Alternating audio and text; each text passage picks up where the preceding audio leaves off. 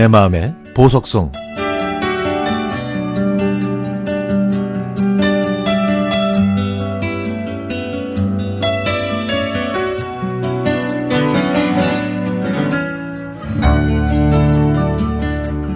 연분홍 치마가 봄바람에 휘날리더라.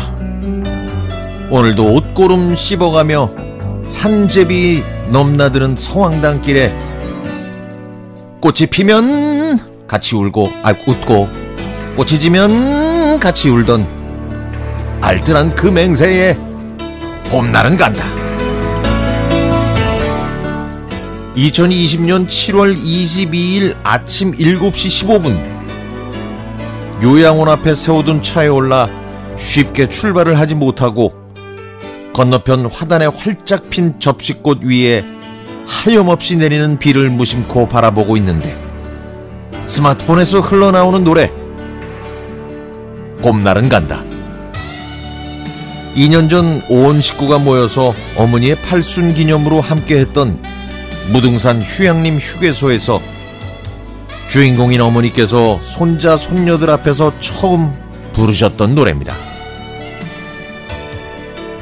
어머니께서는 작년 말에 진단받은 치매로 요양원에서 뒤죽박죽된 과거와 현재의 시간 속을 살고 계시죠. 그리고 오늘은 바로 어머니의 82번째 생신이지만 코로나19 때문에 면회가 금지되어 생신 잔치상은 물론 얼굴도 뵐 수가 없네요. 그래서 아침 일찍부터 서둘러 잔치 음식만 준비해서 요양원에 전달하고 나오다가 말로는 표현할 수 없는 감회의 수렁에 빠진 겁니다.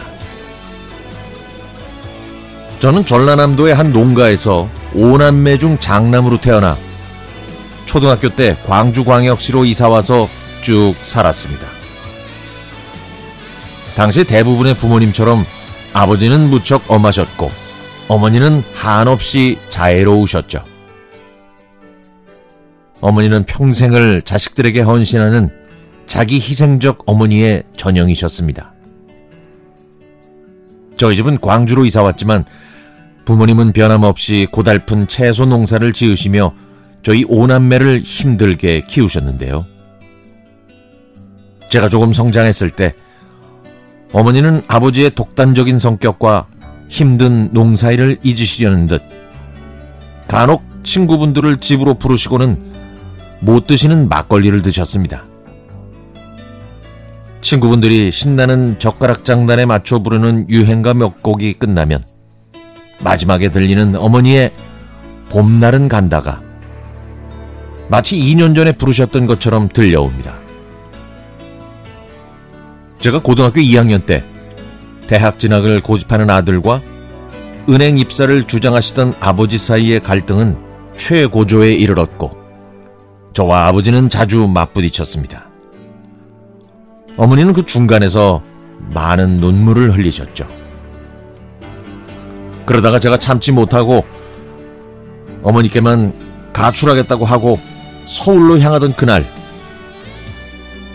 어머니께서는 바지 안쪽에서 쌈짓돈과 하얀 보자기를 함께 내미셨습니다. 이거는 열차 안에서 먹어라. 그리고 힘들면 바로 내려와. 서울로 향하는 완행열차 안에서 펼쳐본 보자기 안에는 제가 학교 다닐 때 가지고 다녔던 도시락에 김밥과 삶은 달걀 두 개가 있었습니다. 어머니께서는 변함없이 아들인 저를 믿고 예전에 학교 가는 것처럼 도시락을 싸주셨죠. 50대 중반을 넘어선 제 인생에서 많은 어려움이 있었겠지만, 그래도 제가 기본을 지키면서 또 하나의 가정을 이룰 수 있, 있었던 건 언제나 저를 믿고 지켜주신 어머니의 은혜 덕분입니다.